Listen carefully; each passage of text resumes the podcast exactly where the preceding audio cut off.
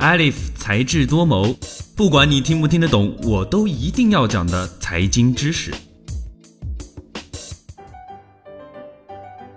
韩国申办平昌冬奥会，从2011年至今，都可以用一波三折来形容。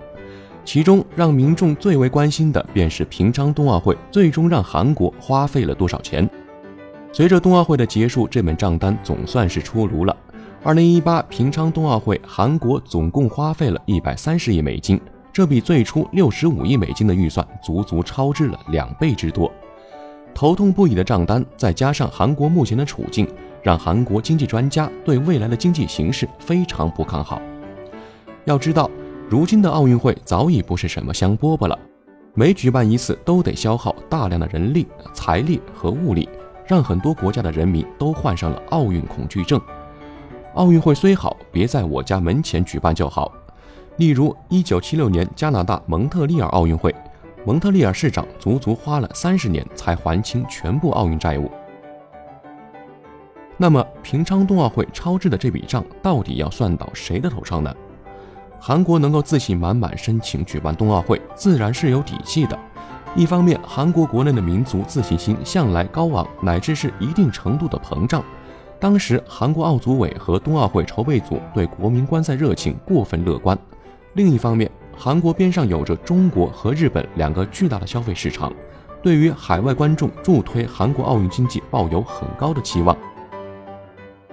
从表面上看，确实如此，但他们却低估了支出。韩国的人力成本太高，又不愿意把承建工作转包给中国，以至于场馆建设费用严重超支，只能向国际奥组委、韩国政府、企业和社会伸手。另一方面，韩国又高估了海外观众对冬奥会的热情，尤其是对于在韩国举办的冬奥会热情。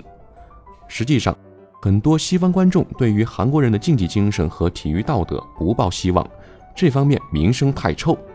中国游客也渐渐对韩国失去了兴趣，而更感兴趣的或许是韩国的艺人，所以未必能有海量的中国游客前往观看。尽管有韩国的教授表示，正是中国人的抵制和小气，让预计到来的中国游客流失，从而直接导致了平昌冬奥会的巨大亏损。但实际情况如何，你们自己心里没点数吗？韩国这次可以说是搬起石头砸了自己的脚。我们把目光放到平昌，平昌所在的江原道地区距离韩朝非军事区仅有八十公里，是距离朝鲜最近的地方。在外人眼里，就是一个种土豆、养牛的闭塞山区。城镇的中心是一个平淡无奇的十字路口，满是些爱情旅馆和卡拉 OK。用他们本地人的话来说，韩国都没有几个人知道这个地方，更别说外国人了。他们也万万没有想到，在这样一个四点五万人口贫瘠的小城，最终获得了冬奥会的举办权。在申办的游说中，韩国把平昌潜在的缺陷——紧邻韩朝边界、地处军队和枪炮林立的区域——用作卖点。申办官员们称，在平昌举办奥运会会增进两个从严格意义上来说仍处在战争状态的国家之间的和平。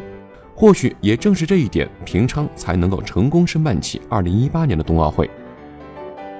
自2011年成功获得冬奥会举办权，韩国政府直接、间接对江原道地区投入约130亿美金，预算严重超支已经成为事实。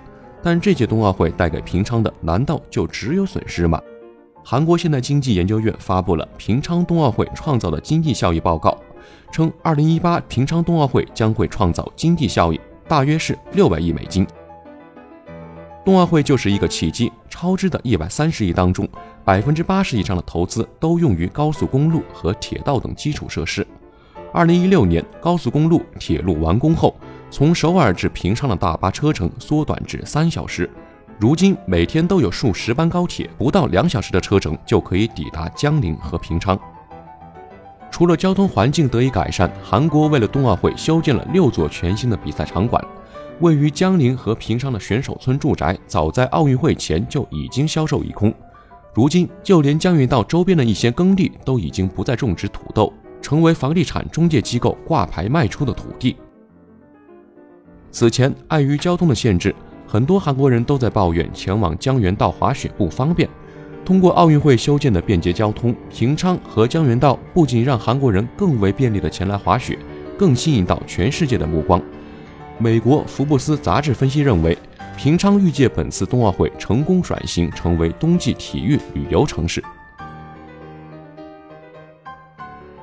好了，今天的节目就到这里。